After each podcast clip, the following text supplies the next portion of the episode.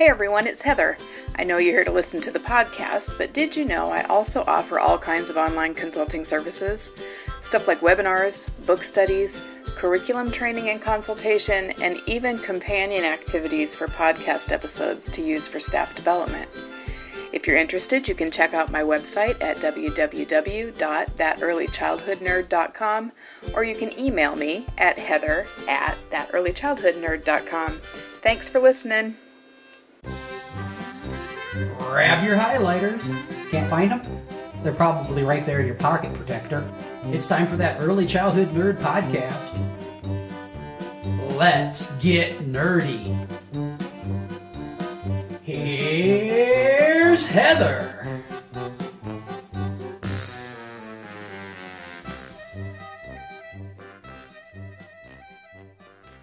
Hi, everybody. Welcome to another episode of That Early Childhood Nerd. I'm Heather Bernt-Santy, and I've got really, really, really great guests that I'm excited about today. Um, uh, I just recently read a book that had been on my Amazon wish list for far too long. Honestly, I should have just ordered it and um, and read it a long time ago. But the book is called "Supporting Gender Diversity in Early Childhood Classrooms: A Practical Guide." There's eight authors, so I'm going to get through all eight, eight, names, and then I'll tell you which three are with me today. Um, Encian Pastel, uh, Katie Steele, Julie Nicholson, Cindy Maurer, Julia Hennock, Jonathan Julian, Tess Unger, and Nathaniel Flynn. So today on the show, I've got uh, Encian and Julie and Nathaniel or Thaniel. So would each of you just take a minute to um, tell tell listeners whatever you want them to know about yourself, um, and then we'll jump in.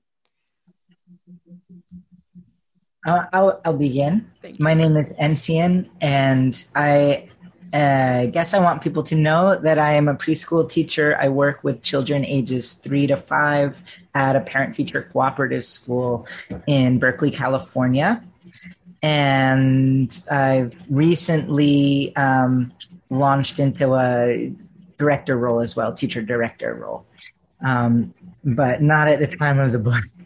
and uh, I also have been working with this material, um, doing trainings and talks along with some of our other co-authors and then some of our other community partners um, and collaborating partners. Um, we call them and I think more will emerge as we talk. Yeah, thank you.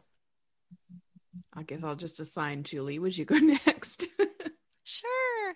Hi, everyone. I'm Julie Nicholson, and I am in my 16th year of being a professor at Mills College, which is a small uh, social justice and uh, equity oriented college in Oakland, California.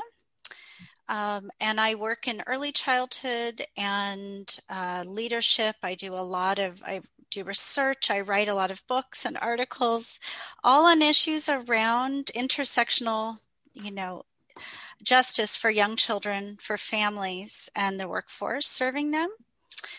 Um, and I will add that I just launched with a co director and dear colleague, LaWanda Wesley, a new nonprofit called the Center for Equity in Early Childhood Education. And we are going to do a lot of work on anti racism in early childhood, and we're excited about it. So. Great, great. Um, and thank you for that work. It's much needed, as as all of you are aware of. Um, and Nathaniel, uh, I'm Nathaniel or Nathaniel, and I'm also a preschool teacher. Um, just trying to think what hasn't already been said. Like we're we're co-collaborating, we've been presenting on this stuff, but we have a lot of lived experience in the inside and outside of the classroom, um, working with kids and working with kids to understand adults in their lives. Um, and yeah, I'm really excited that you want to talk about this too. yeah, um, and I just want to mention that all the all the authors were were invited. It's just really hard to get nine people's schedules um, in several different time zones to to coordinate, especially um, uh, during a weird year like we're in like we're in now. So thank you. Um, I'm glad you're all able to be here. Um, I want I, I do want to start by just saying that um, that I really um, am grateful for this book and um and i and i encourage it and i hope i'm going to give you guys a chance here in just a minute to make your case and i hope that everyone is still listening um that tuned in for this episode and um and that it didn't uh, make anybody sort of didn't sort of turn off any listeners. But I, I so I want to start um, by by talking a minute about why it was so important for me to have this. Um, I um, my youngest is is what you would call transgender gender expansive in the book. You called tge um, they are 26 years old. And um, i come from a very uh, fundamentalist background and have held deeply very harmful biases around the idea of gender at one point in my life. And um, and just so grateful all the time that um, that that people were brought into my my um, my circle that helped me think differently before it became an issue for me and my children um, and their friends who were always around in the living room when they were when they were all growing up. So um so this has given me um a little bit more comfort um in how to talk and think and and am i using the right language and what should i do? You know all that kind of stuff because i want so so much to be doing good things around this topic, um, both from my personal experience and just for you know the lives of the children that that I work with and of their teachers and parents and families. So thank you um, for that um, from from myself personally. But here's here's the quote, and this is from very early in the book. This is from like page ten, I think, very early. But but you wrote, um, "Why should you and your coworkers put in all this effort? We deeply believe that the real answer is that it is simply the right thing to do. This work is how we can truly honor, support, and empower all young children. It's the right thing to do to trust children and to believe them when they tell us who they are, and that is enough reason for us. However, there's also a sadder truth and a more compelling reason for some to become engaged in this work, and that is the simple fact that children are being harmed by the way things currently are. There's so much in that in that statement. Um, but I I appreciate that you just laid it out. Children children are being harmed, and we have an opportunity now to to make the difference that we all said we wanted to make when we came into the work, right? So, um, w- would you guys, would you all just sort of speak to speak to that quote, and then we'll go from there wherever you want to go with it. And I can jump in with a piece um, because it's it's so true to my lived experience that knowing a trans woman in my early childhood made a huge difference in me in my own life um, and in the lives of like all of my peer group um, because when i did come out they had an idea of what i was talking about mm-hmm. right like it could be my story and my process instead of what is this thing mm-hmm. that you say you are um, which was a feeling that i got from a lot of like older folks in my in my space. Like I, I think I did a lot of, of explaining to an older generation, but my peers were ready to greet me, and that made all the difference um, when I was ready to talk about it. Mm-hmm. Thank you. I think a few of the things that I want to say about this this quote is one, it's like sometimes it's very easy for us to to to see when harm is happening. Like if if you um, you know, if there's a child who a teacher is like actively misgendering, um, then from an, an, outside observer who has even a, a, little bit of experience with gender diverse, diversity, I think could tell that that's not okay. Um, but there's also um, a great deal of harm that's pretty hard to see unless you're tuning in really closely. And um, in my experience, also as a transgender person when I was a child. Uh, I had just n- no no models, no language, no idea of who I could be um, or who I was. Um, I just knew that I felt kind of wrong and different, and it made me very quiet. And uh, I think I, also had a cautious temperament, um, but that coupled with not seeing myself reflected anywhere, um, I think caused me to, to shut down quite a, a, a deal, a, a, big deal in uh, in my school environment, in preschool, and then up through elementary school, and really all the way through um, till high school. Um, and that, like, th- there was no there was nothing that you could look at and say, "Oh, this child is being harmed here." It was because of the lack of information and the lack of um, language to describe anything other than binary gender um, that, that this harm was happening and still is today. So we there's a, a bit of double-sidedness of the harm that comes from intentionally withholding information intentional bias from you know from i i don't believe in that gender diversity stuff i believe in binary gender and male and female um, but then there's also just the the harm that that comes when we don't uh, notice that we're perpetuating gender binary. Right. Yeah, and then the other piece, I guess, that I also want to add is that we're not just talking about harm against the term that we use, the sort of umbrella term we use for everyone outside of the gender binary in this book is TGE, which stands for trans and gender expansive. Um, and we just use that as a really broad umbrella term, meaning not fitting into male identity and expression or female identity and expression. Um, but the harm that we're actually talking about is to all children because we think having a binary gender framework is um, limiting and it's uh, it, it's it's harming children's ability to grow and expand themselves and develop different parts of themselves, um, whether or not, regardless of, of what their identities are or turn out to be later in life. Yeah, that was that was one of the the ways that the the book challenged me to to think differently. Um, that idea that all children are being harmed or could be harmed. So I want to come back to that. Um, but first, I want to let Julie go. Um, and see if there's anything you want to share or add on there about the quote and then and then we can go back maybe to that idea of it's not sure. just the the children who are um, tge that might be being harmed so i'm going to build on my wonderful colleagues and take it in a slightly different direction. And that is as a cisgender female in a position of privilege in the college, mm-hmm. as a teacher educator and working with teachers learning the craft of early childhood pedagogy and those in the field who are already practicing and receiving a lot of professional development, professional learning.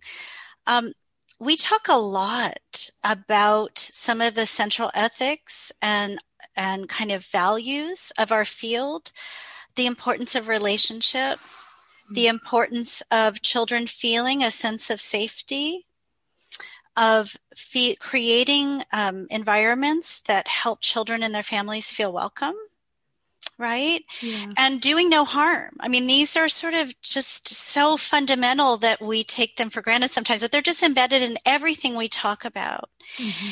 And going back to what Encian and nathaniel talked about these subtle what we call in the book micro invalidations where a child is through the language or through just nonverbal cues, not feeling that sense of visibility of who they are and their developing identity. They don't feel that sense of safety because there's just something not quite including mm-hmm. Of who they are and who they're they're figuring out who they are. You know, they're in that process of developing identity, but it's it's not open enough to create a safety. And so it's like harm through a thousand cuts, right? Mm-hmm. Whether it's the language you use, the way that you are creating curriculum, guiding children throughout the day.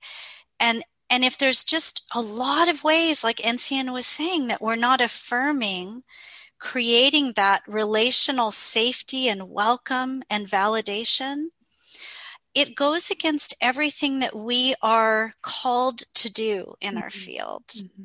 And I think one of the things I do a lot of work in is in trauma responsive practice.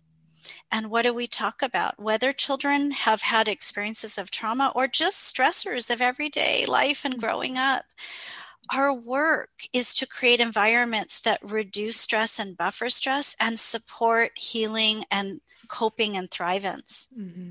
Mm-hmm. And so just coming back to that place of this is necessary and urgent for all children because we don't know who they're going to be.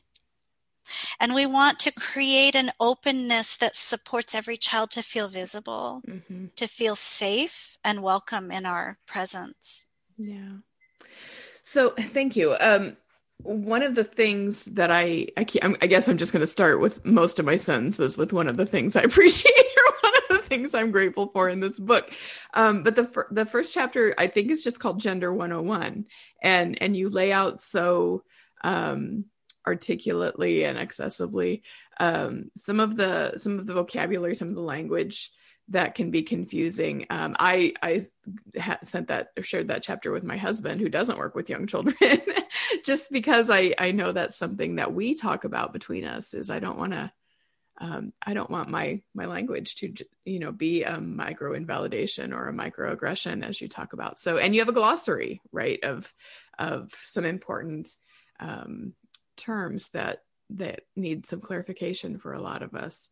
Um, so I've got a list here of things I want to come back to.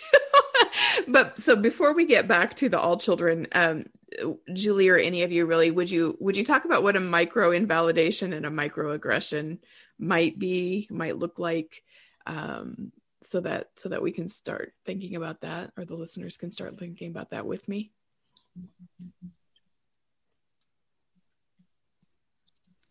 Do either of you? I've been doing a lot of talking.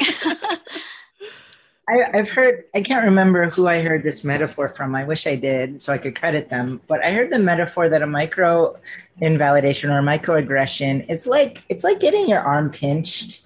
It's not like a huge moment of oppression.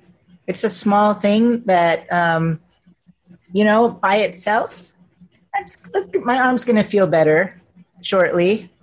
But if I keep getting pinched in that spot, again and again throughout the day, it's going to start to really bother me. And now I'm going to have a sore there. And then it might even get infected if instead of healing, I get pinched more and more. And it builds up and it becomes a huge, terrible weight to live with. Mm-hmm. Um, and I love that metaphor because it feels true. Yeah. And an example of a, a, a gender based microaggression um, could be like um, when you you use language like boys line up here, girls line up there, uh, because uh, I would be like, okay, where do I line up? Now I have to pick one of these things that doesn't feel right for me. Um, and maybe I'm a young child and I don't even know how to articulate that. I just know that I'm supposed to be in this group, but it doesn't feel quite right. Mm-hmm. There's lots of examples misgendering someone, getting called a pronoun that doesn't feel right to me, getting called an old name or a name that doesn't feel right to me is an example of a microaggression. Somebody avoiding talking about me because they're worried about messing up my pronouns yeah. is another microaggression. Not making eye contact or making too much eye contact. Like there's many ways because they're based on sort of what the social cues are. Yeah. Um, you know, of the uh, of of the the larger culture or just the specific program. Um, but I'm sure you all have things to add to that, Julie and Daniel. You think for me, there's a piece of, um, in addition to what Encian's talked about, oftentimes kids already know. Like they have that feeling that like this fits or this doesn't fit um and that they're often looking for the people who can tell them they're safe right? So it's not like there's there's the piece of yes this will mount up and hurt and there's this piece of like um i friend one of our colleagues has a story of a kid just being like I'm just gonna drop that I like this character like double trouble on Spin She-Ra and see what someone says.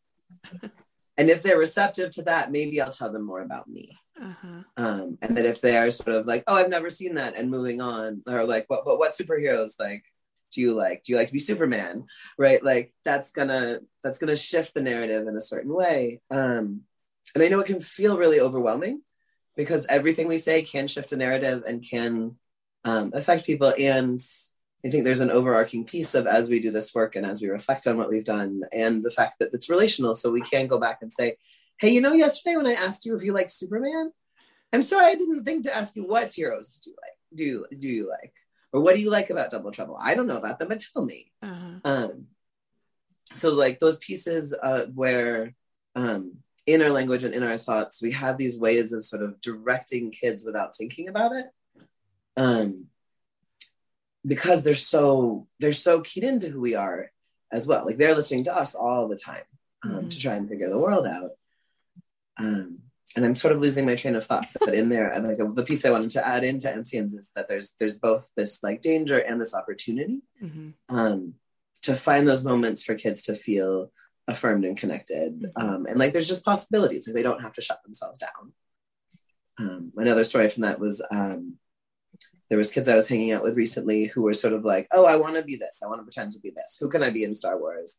I'm a girl. I have to be Princess Leia." And uh-huh. I was like, uh-huh. "Well, you're pretending. You could be anyone you want to be." And they were like, "Oh yeah, okay, but I do want to be the Princess Leia." And then I'm like, "Cool." But uh-huh. like, just just that little reminder. Uh-huh. Like yeah. it's pretend. Like you can pretend to be anything. Uh-huh. Like, right. Yeah.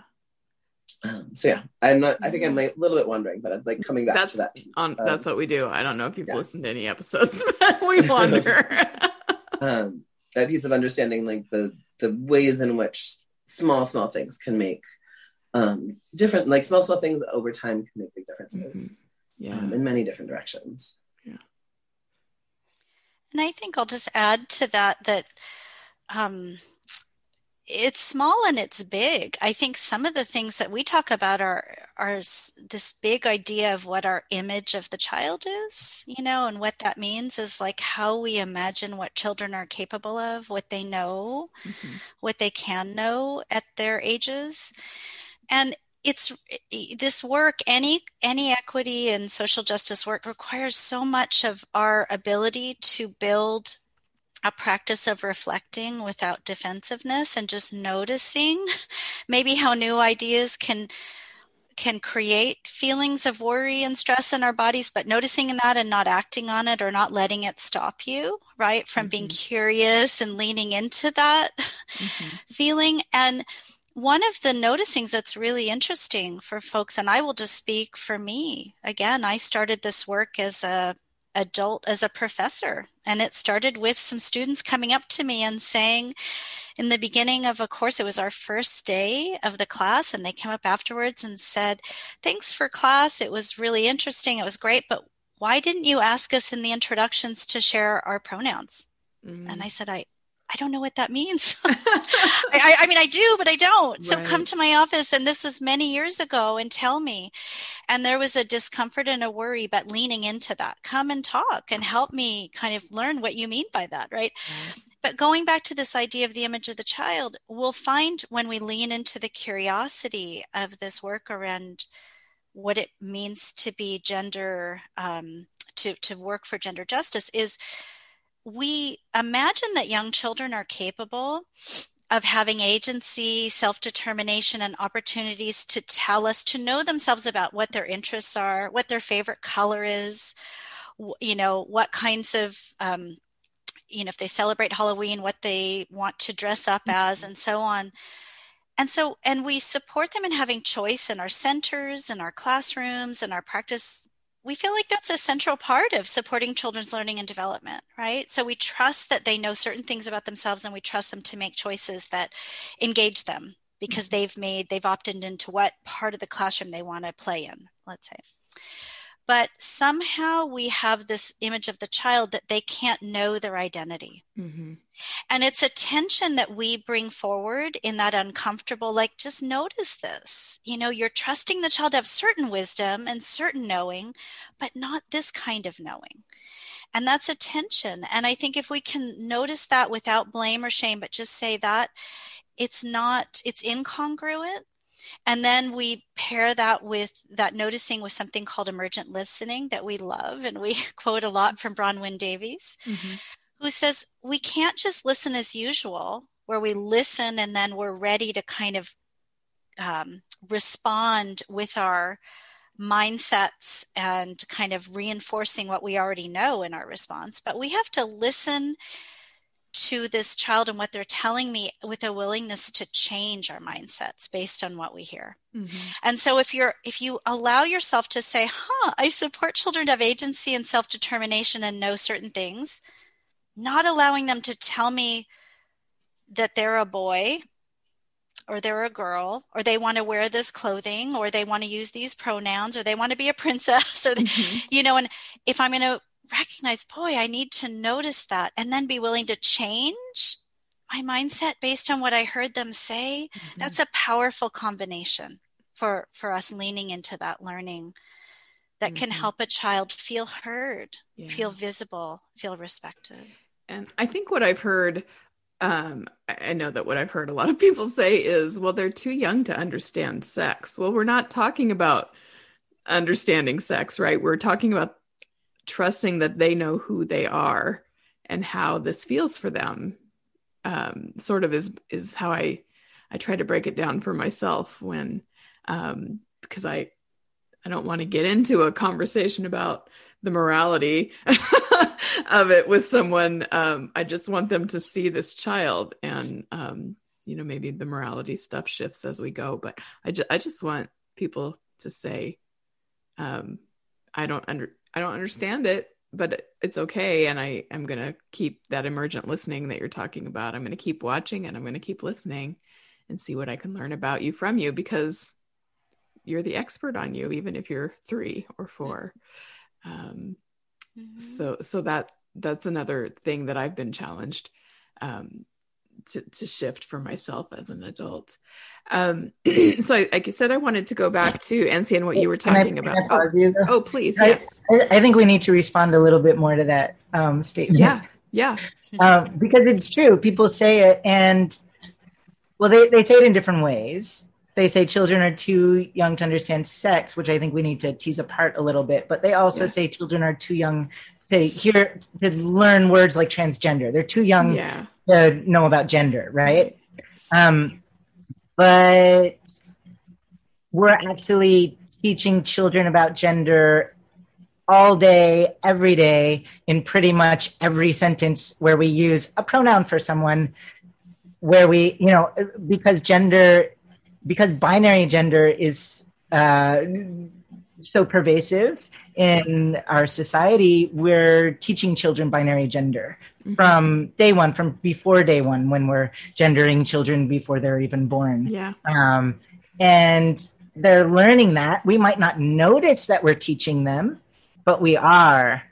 Um, and so when we talk about you know adjusting our framework from a binary gender framework to a gender expansive framework um, we're talking about let's we're we're we're constantly teaching children all of the things that we are just unconsciously doing um, in our society, in our culture, in our lives. Um, let's bring a little more intention to that, and let's make sure um, what we're teaching by modeling is actually more reflective of who people are and um, and more inclusive and supportive of, of who mm-hmm. people are. Um, so that's one piece, and then there's also this conflation when people use terms like sex yeah. um, between sex and sexuality and gender, which totally are interrelated, but they're not the same things at all. Mm-hmm. And um, and so being able to tease those apart is is a lot of what we do in that that first chapter with the gender 101 mm-hmm. yeah yeah um so boy now i don't know which direction i want to go. Um, but thank you for stopping me and and offering that that um that extra. I i um i appreciate that. Um so just because i said i was going to let's let's jump back to that the that initial piece about harming children. Um you, each of you in your answers and your your discussion so far has kind of talked about the potential for harm for those children who who um, you know don't feel like they fit that binary but could you could you be a, a little bit more specific about how it can actually also harm all the other children around um, and what you mean by that. Um, I, one of the pieces that I can speak to is one of the things I see a lot, um, and I've worked uh, with infants through preschoolers, um, is kids self censoring to the identity that's been presented to them. Um, so whether that's I can't ride bikes, I'm a girl, I can't um, play family, I'm a boy, um, or I'm supposed to be a boy, like those kinds of things, like some of, and um, there's a piece that I say of sort of living the stereotype of like living into the stereotypes they see around them. So I'm a boy, I'm supposed to build with blocks. I'm a girl, I'm supposed to play family. Mm-hmm. Um, and that may be like I'm a boy who is drawn to blocks, and that could be a wonderful thing.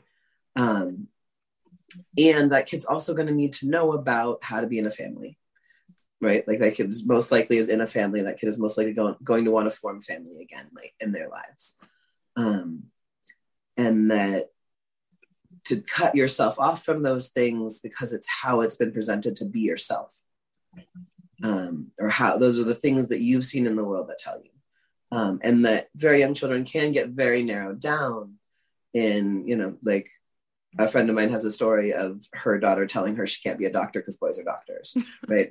Um, there's also the a lovely story from a preschool that my partner works at that is like, why would you be a doctor? You're a boy. Girls are doctors, right? Um, like go like kids can get into these stereotype space uh-huh. and then then live to that, um, yeah. and that when they have the tools to be reflective, when they have people around them that help them go like, can you think about that with me? Like, what do you remember? Um, and like to let that be a question or a theory that they're throwing out in the world as opposed to something they have to live by like to create a culture where they're also asked to think about things mm-hmm. um, and to make like to make choices and then be willing to make other choices later on um, is a different model and a different and a thing that i think is much more healthy for all of us to be able to have that curiosity and ask those questions and think, realize we were wrong about something and have a sense of what to do after.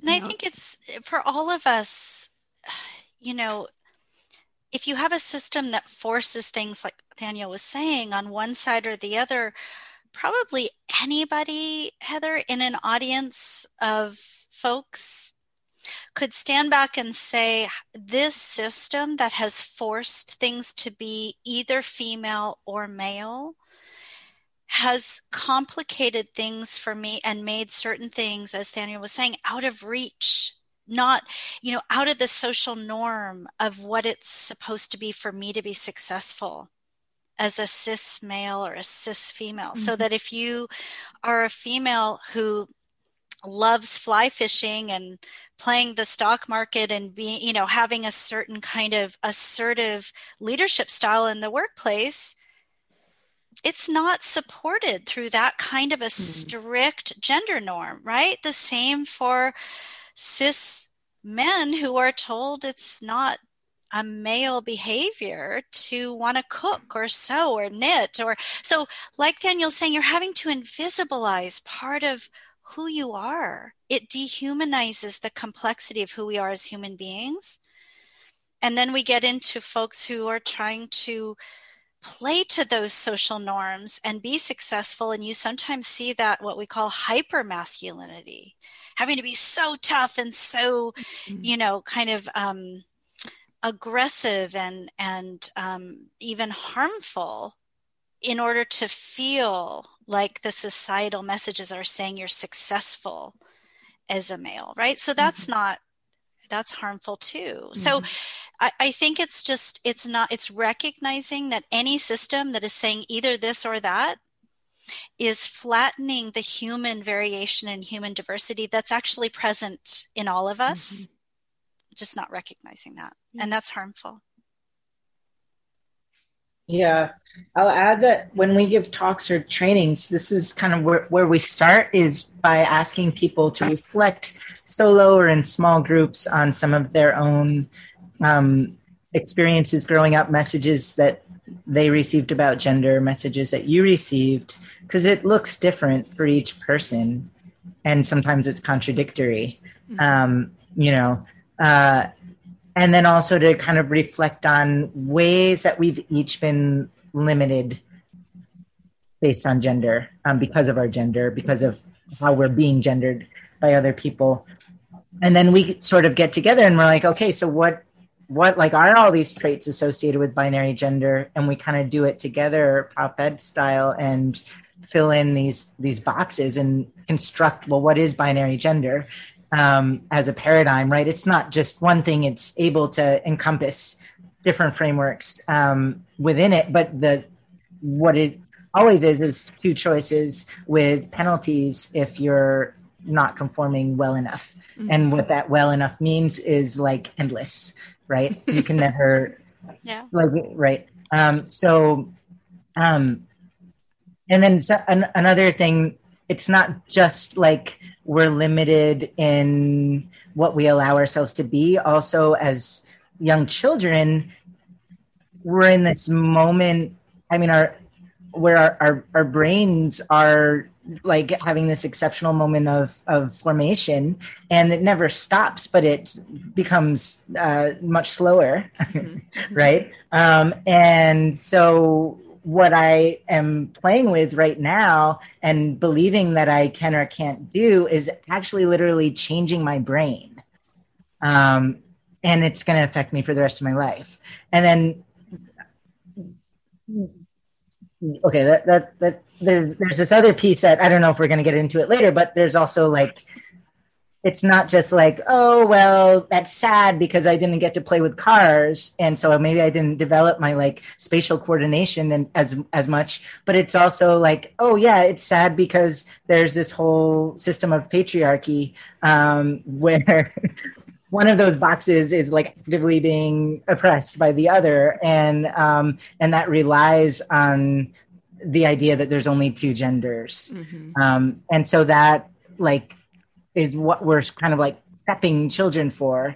Um, it, when we don't interrupt binary gender pervasiveness in their lives is to be able to be in this um, this system that allows uh, vast inequalities.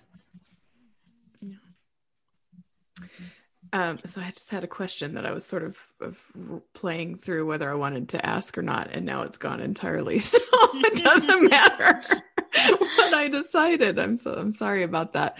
Um, oh, you well, want so a, this a was... moment to think. I can add one more thing. Oh, to the please, yes. Previous topic. Um, I think there's also a, a piece that I also hold is that there's this piece about being the person who hurt someone. Um, like there's a, a reason for kids to know this so that they're ready to know their friends as their friends grow and come out. Like the difference between a 10 year old getting to say, Hey, this is me. Just so you know, I'm updating my name. Um, and their friend being able to be like, okay, thanks. Mm-hmm. Versus their friends like having this huge moment of like having to unpack and learn. I think a lot of us can think of a time when we found something like we found out something in the world that didn't didn't mesh with what we knew before or we'd been taught wasn't okay mm-hmm. um and like there's the discomfort in ourselves that happens and there's also that that that piece that can bleed out onto other people mm-hmm. um and that part of what's important about like knowing and growing and and having this information um is that we're in a world where transgender people exist like that is that is has always been true that will always be true and there's been layers and layers of different ways that people have accepted and not accepted that. Um, and in many ways the the culture that i think we've been very much referring to is is is, is a white normative culture. Mm-hmm. um, and that uh, like i remember hearing Alok talk about like this idea that we have we were we were new is a racist idea like it, it's discounting cultures. It's buying into one one set of cultural norms mm-hmm. um, that was intentionally propagated in order to control people. Um, and that yeah that there were we're in this like helping kids be ready to be curious and helping kids have the information to meet and greet the world around them. Um, and that i know for me when i think about like the the harm that I've caused because I wasn't ready for the world. Like because the world I grew up in taught me certain things. Mm-hmm. Like that in like that in and of itself really hurts. Um and that like for me and for the people around me, I want to be learning, I want to be growing. and I want the kids that I know uh, and that I work with to have the skills to do that too. Mm-hmm. Not just because it might be them one day, but, but because it might be someone they love one day. And I think what both of you are saying, Nancy and Nathaniel, is I can connect it to brain science and mm-hmm. the neurobiology is literally as the children's brains are developing if they are exposed to language that normalizes the human variation in all ways racially mm-hmm. linguistically mm-hmm. gender so on and so on they're they're literally like laying down the um, the opportunity in their brain where we are not socializing them to have bias we are disrupting the unconscious bias, which is what Daniel was saying, if they are exposed to it from an early age, it's just part of what they learn about the world mm-hmm. that's normal for them. And what do we know is one of the main stressors that activates the stress response in our bias is novelty. So if you've learned about things being either this or that, and then when your friend shares news, I'm changing my name and my pronouns at 10, and it's novel and you've never heard about it before, you're more likely to have a bias, mm-hmm. literally because of that novelty factor and the way our brains work. And this is why Bruce Perry and others who do, you know, work uh, and understand the way the brain works said it's it's so critical that we start children in their brain development those critical years off by exposing them to the range of diversity in the human race, you yeah. know, through language, through people coming in and visiting our classrooms, through the stories we tell, through our the workforce, through the classroom itself.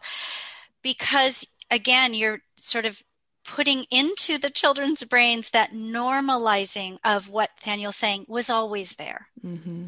So we're going to prevent the harm at a neurobiological level. That's powerful. Yeah. And I think it's easier to do, in my experience, it, it's easier to do when you have the child who's really sort of obvious, you know, says, I, I think I'm a, I'm really a girl, or you know, um, or my name is going to be this, or um, any of those um, sort of gender expansive uh, kinds of experiences that that you describe in the book um, it's it's easy to then snap and say oh we have to do something for this child. We have to change something about what's happening. Um, but but the other the case that you make so well is that we have to be doing this constantly because we won't always know which child is feeling um, othered by by the way that we are just going through our day. So it's it's for me it's become a challenge to think about it every day and not just when one specific child shows me that maybe I have to think differently or act differently. Um, and it's it's hard work, um, but not as hard as being the child on the receiving side of that um, and having to struggle uh, against all that you know the microaggressions and invalidations and some are not so micro um so that's so right. that's that's um another thing that that i took from from reading the book i want to um because we just have a little bit of time left um uh I know I didn't put a time limit on it, but I did tell you that we'd probably keep it to about an hour. So I think we're we're getting a little bit close to that. So for folks who have been listening so far and they say, "Okay, yes, I get the why. I'm behind you. Thank you. I'll buy the book. But in the meantime, what are some hows? What are what are some what's some advice that that we can offer that you can offer to those folks who want to um, uh, do better for children? Ooh, can we say star? Can we do star? So this is a tool that we've developed.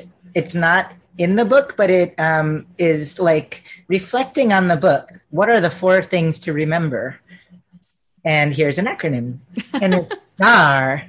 And what it stands for is stay in the present, tune in to children, adults, and yourself, act to interrupt bias, and reframe your worldview.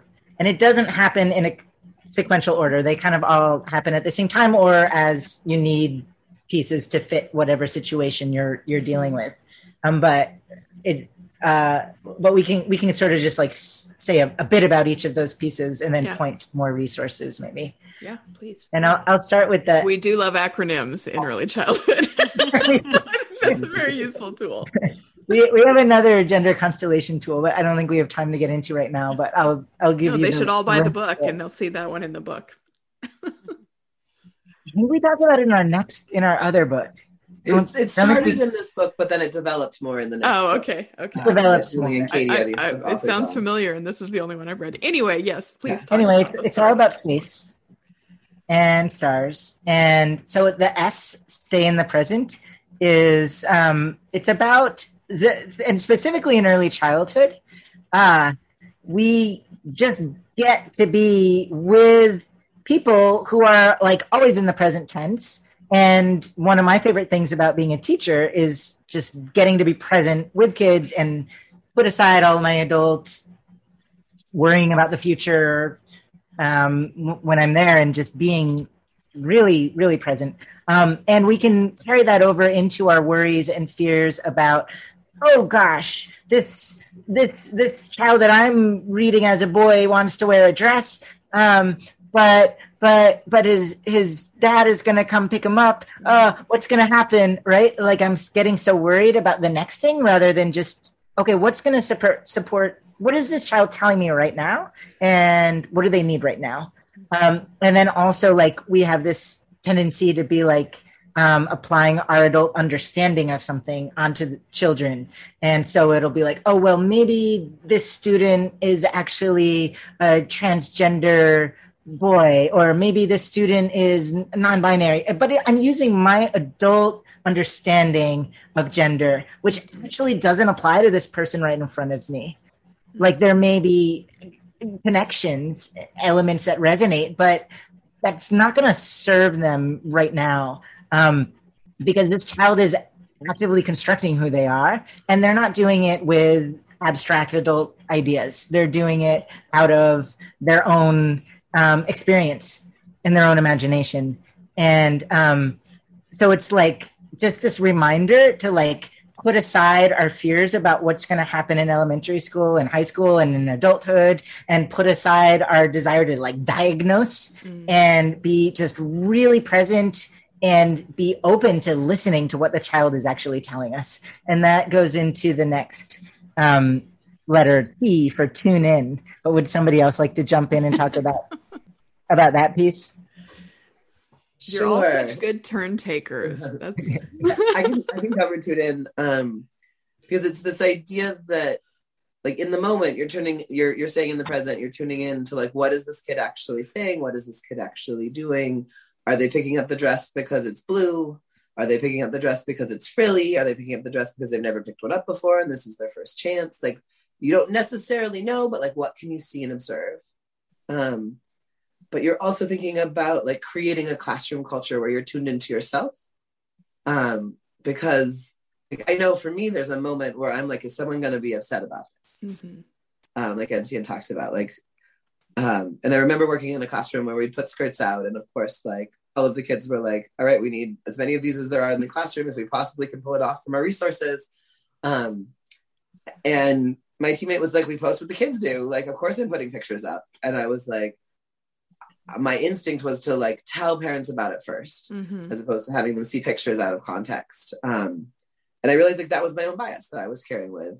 And like the parents came in and were like, oh, I'm so glad I got to see that. It made me laugh so much. like it was really fun. It was great to see them happy, like all of those pieces, like the parents who came back to us. But, but, um, so like the piece with tune in is like tuning into that moment and tuning into like your systems and your routines for sharing information and not trying to create like an exceptional piece until it's clearly something that other people need to talk about more right um, so tune into your own reactions and then remember their reactions um, tune into the kids um, and the context and the the opportunities that you're giving to them and tune into their families um, and create those relationships so that they are comfortable coming to you saying, wow, that made me really uncomfortable.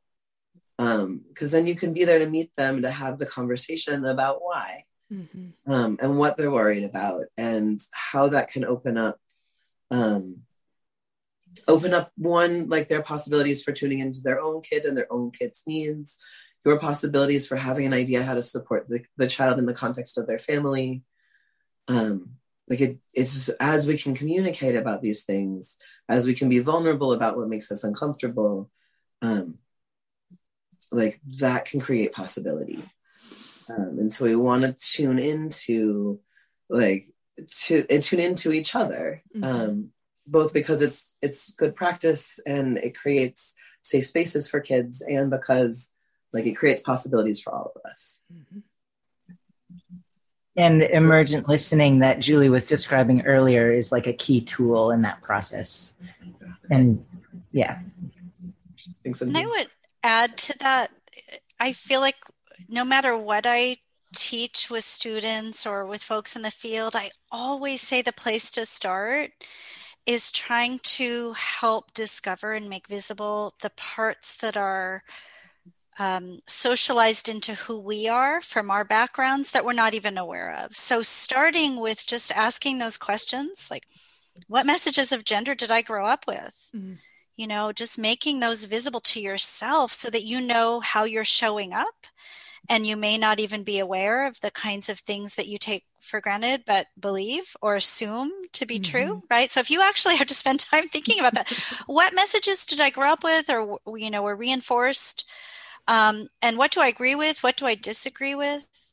I think that is a really important place for everybody to start. And then one other thing and we i think we do talk about this in the book is giving yourself a cha- it will be a challenge. You can start we suggest a whole day and it may be that you start for a couple of hours but just noticing in the course of a regular day not changing anything like literally a day in your classroom or a day in whatever work you do noticing how often you are gendering mm-hmm. in your language in the stories you're telling and the assumptions you have and just noting that I, it's powerful if you can write it down and do a little audit. But you just, it's all part of that building awareness of what you've been doing on autopilot. And when you notice what you've been doing on autopilot, you're more likely to be able to have that little pause created. Is this aligned to my values? Is this what I mm. want to do, or can I do better? Right? because that's mm. such a huge part of disrupting our biased behavior is creating that moment of pause Mm-hmm. It's tricky. right? It's There's a lot of, of self awareness and reflection and sort of vulnerability that not some of us aren't good at. But um, that's why I, I feel like that that opening quote and being just so blunt about how it can impact children if we don't do the work um, was was stood out to me or seemed like the the a good start for the conversation. Um, well, and can I just add that that idea, though, of, of we love um, Zaretta Hammond, who does a lot of culturally responsive work in education, but she talks about how important it is to take bite size action. You know, if you're working for change, having grace for yourself and others, mm-hmm. and just setting yourself up for continual learning mm-hmm. by saying, I'm going to work on one or two small things, that bite size yeah. action I'm going to take for change and not overwhelming myself that I have to learn it all at once, not blaming myself when I make mistakes. Mm-hmm. Saying it's like any other endeavor you're involved in, it, learning takes risks and vulnerability, but the key is to keep working at it. Mm-hmm. Yeah. It's hard for us and it's not so hard for the for the younger kids. I mean, they yeah. just, right? I don't know yeah. if you want to speak to that our preschool teachers, but we can socialize kids and it just becomes normal their mindset they, they have less unlearning to do yeah. than we do i think and and that just that that greater neuroplasticity and the the faster connecting that's going on um, makes it which which just adds to the importance of the work i think to know that about children and you've all talked about that a little bit were you getting ready to say something Encian?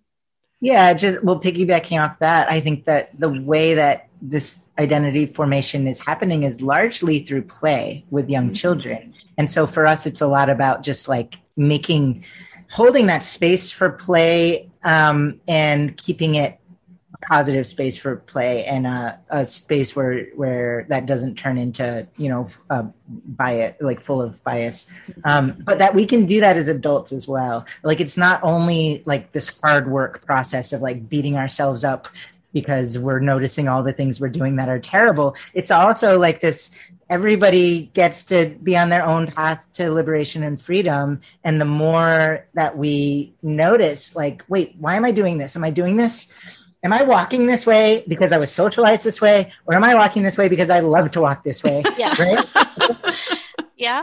Like one, uh, the more that we can kind of do things that we love that are not harming other people, um, the more we get to just feel the the pleasure of um, of life of of bodies and of, of ourselves, and the more that we can bring that to children. So I think it's it's yeah it's good to to think about bite size, but it's also like not it's not just doom and gloom. it gets to also be a celebration. Yeah, yeah. Um, so so we, we're on A. We're on A. Yes. making sure that sandbox is a fun place of play. Um, a stands for acts to interrupt bias, and um, the I mean some of the things we say are to you know do that through inquiry do that with curiosity not with uh, oh this bias just happened i'm going to solve everything as a teacher mm-hmm. but um, oh i'm going to put a pause in whatever is happening so that that moment of bias doesn't become ingrained as just normal um, in the classroom but rather um, becomes a moment where we can do some thinking together. Mm. And it depends obviously what it is. Um, you know and it might be um, a child is being inc- excluded. It might be um, teasing. It might be um, uh, we're noticing just binary gender choices only um, it might be something that's happening among uh, teachers and staff or, or families but really thinking like okay we always need to be doing something. And sometimes what that something is is like putting a mental note like okay they just dealt with that pretty well. They're playing right now. Nobody looks sad. I'm not going to pause the play but i am going to make sure that i like incorporate this into the story that i'm planning to tell tomorrow mm-hmm. um, because i don't want to just let it slide that now we think that um, whatever maybe a stereotype um, was was thrown out there and then but then there and it's always a judgment call of like when it when we really have to say something chime in or put a pause on the on the play to help the children figure it out themselves mm-hmm. um, and there's always like you can do you can make your own mistakes you can have do-overs um, but you don't want to just not act because you're not sure what to do mm-hmm. you need to at least come back to it yeah and yeah, yeah. And for me, like the way that I visualize that all the time is like thinking about this sandbox of possibility where play is happening, where children are getting to like, yes, and build on each other and try out these different like facets of themselves. Um, and when but they're also like constantly trying to create categories and make sense of things through mm-hmm. rules and so that's coming out all the time against each other as well so how are we like as teachers helping to just like intervene slightly here and there to to to let them continue expanding mm-hmm. and continue like yeah um trying out different things using their imagination and play and not just um getting mad at each other for shutting each other down or internalizing that oh okay i'm not going to do that again because then this kid's going to like yell at me mm-hmm. um, those are all in act interrupt bias and it can go it, it can be personal level it can be relational level it can be institutional level can, you know it can go all the way up and down. Um, in the book i think we mostly focus on kind of like our power to interrupt bias in our classroom as teachers. Mm-hmm. Because I think that feels more accessible. Like it's more easy yeah. to control that than some of the systemic things and some of the organizational things that might also need to be addressed, but aren't as um, always clear. Um, Not always in our realm of influence. Yeah, um, yeah, yeah. right. You. Like this, this is a place where we so often teachers have so much influence in their classroom, but they don't necessarily, like, depending on the administration, depending yeah. on where the policies are set. Um, the re- level of influence may be in coordinating with other people. It may happen over time. It may um, be about building social movements as opposed to like here now I can say something. Mm-hmm. Um, the other thing that we often talk about in trainings is that you can keep it light to start. like there's you know like your your um, your first intervention could be um, one of our co-trainers works or has worked at Abundant Beginnings in Oakland, and they talk about like the, the binary gender monster. Because that's a school where like monsters are fun and playful. Um and in the like in their imaginary world like not everybody engages in the world that way but like talking about like oh i think i think the monster like the non-binary or the binary mon- gender monster is, is sneaking into our conversation. And like it can be fun and playful to to make those steps that like remind kids but also don't necessarily interrupt the moment mm-hmm. um of, of learning what they're doing in that process like it works it in. Um I'm just trying to trying to pull up the training in my brain to see if there was one one other tip um, I, that we usually share. I, I think that um, just like anti-bias education uh, book has a great map for kind of how to do this, how to act to interrupt bias, and they have these like clarifying conversations that they talk about, mm-hmm. um, where you're you know you're starting with inquiry, or offering clarifying information um, you're like stating values um, and they they go into more detail with like lots of examples of how mm-hmm. this can look. It doesn't all have to be a stop everything. We have to have a class meeting. Right. In the moment um, is is what i am hearing. I think yeah. But sometimes it does. But it doesn't always yeah. yeah. right but it doesn't always. Yeah. And it's up to you to decide but um, and then the last one R stands for re, uh, reframe your worldview, and that's what uh, I think it's like the in some ways the first step before these other ones because how are we going to offer clarifying information about gender if we're still stuck in that binary gender framework mm-hmm. And like julie was kind of describing what like these questions to ask yourself we actually created a whole list of questions to ask yourself that are in um, in the book. And at the end of each chapter there's this like classroom audit tool where we just have all the questions listed. And then that's also available on our website. So you don't even have to have the book to have all of the questions and start yeah. asking yourselves questions. Um, and yeah and noticing where is binary gender showing up not just from me but in my world throughout my day um, is really the first step here to reframing our worldview. And then also seeking out stories seeking out counter stories. So if you are a cisgender person who maybe isn't familiar so much with um, with other gender um, identities and expressions just like really seeking out stories and they don't have to just be aimed at children you know you can watch movies you can read books look for who's writing them and who's um, mm-hmm. like authoring um, and also be aware that like no two uh, people are gonna like have the same view mm-hmm. on gender and, what, and what it is and, and what it means and like how to do it yeah. um, in a less harmful way like everyone's gonna have a different view and the more stories you can kind of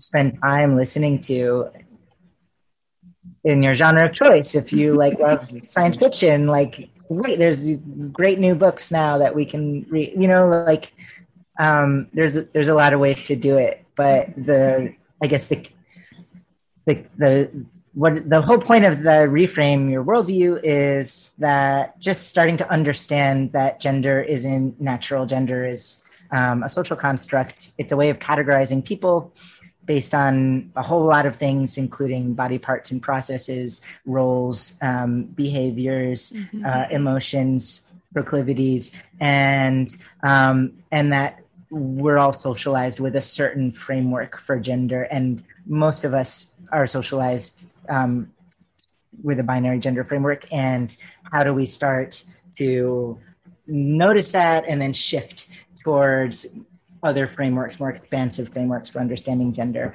That's like the, the key that's going to allow the other work to happen.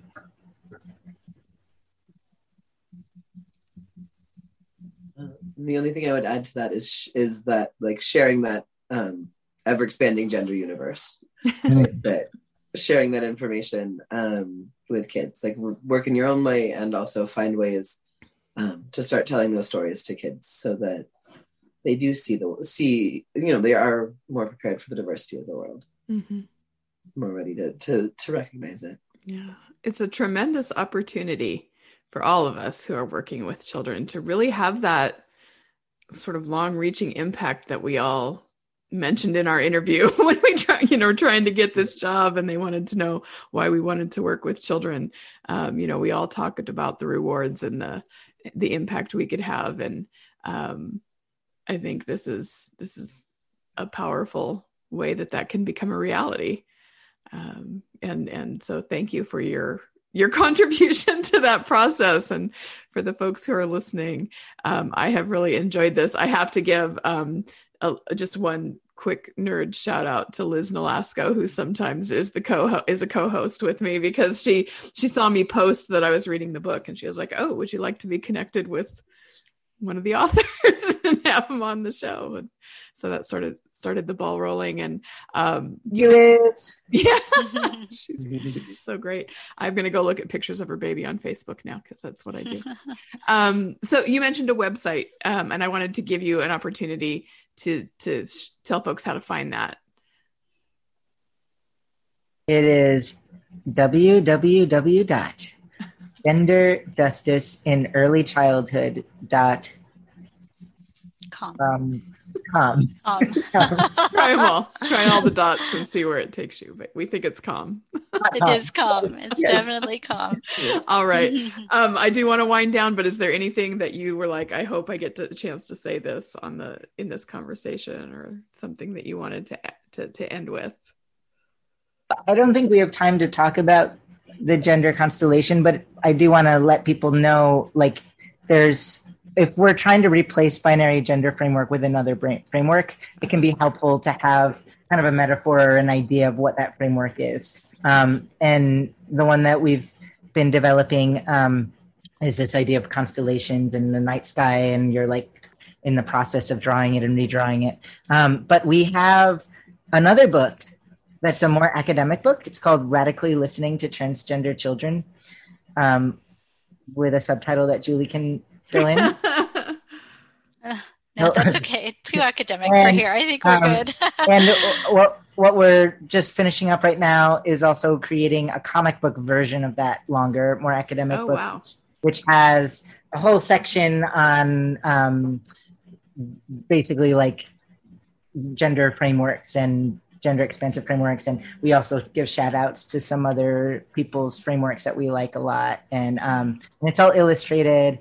And that will be on the website soon. It's not quite posted yet but folks are welcome also to email us like yeah. for an advanced uh, preview copy if uh, if it's not up by the time this podcast goes out. Yeah great. And our email address and mailing list are also on the website.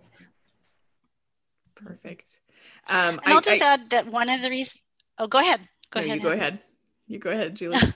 One of the reasons why we wrote the second book is because as we wrote the first book and we looked at all the child development theories about gender, they were all based on binary. Uh, I mean, everything that you learn in your community college or your degree program you know to be able to become a, an early childhood professional chances are i bet 99% of the folks here have learned theories that reinforce gender binary with no room for question or you know other ideas mm-hmm. and we thought well we want a book that's really practical and has strategies for teachers to use right away mm-hmm. on monday morning but we also have to help the researchers and others have theories that represent what we know gender to be. And so that's what that second book is. Yeah. Yeah. Um, you you laughed about the the radically listening to transgender children being too academic, but I guarantee you there's listeners who are writing it down because it is a nerd show. Oh, it's a beautiful book. I mean, we're really proud of it. Yeah, it, yeah, yeah. It, we're really proud of that book. So or maybe it's just love... me, but I definitely just wrote yeah. it down. Well, the, the subtitle just talks about a uh, set of ideas that we go into called epistemic justice. So okay, yeah, great. Um, well, I'm going to check it out, and probably others are too. now that you've mentioned it, um, thank you, uh, the three of you, for for joining me for this episode. Um, uh, anytime you want to come back, you just let me know, and we can expand on things um, or talk about new projects you've got going. And um, and I will just also add thanks to the authors who weren't here on the yeah. on the on this episode for the work that they did with this book. Um, and I so thank you. I hope you all who are listening will check this work out because um, uh, I hope that that the the guests here have established the importance of that if you already weren't thinking in those terms. Um, but uh, I guess I'll just end with a with a thanks to anybody who's who's really um, trying to become better at this and with these ideas and to do the best we can for children because it's um, it's really vital and important. And and should be close to all of us but it is really close to my to my heart um, also. Um, so again thank you all. Thank you all for listening. And um, i hope you'll all come back again for another episode of that early childhood nerd. Goodbye everybody. Bye bye that's the show. Now go get your nerd on.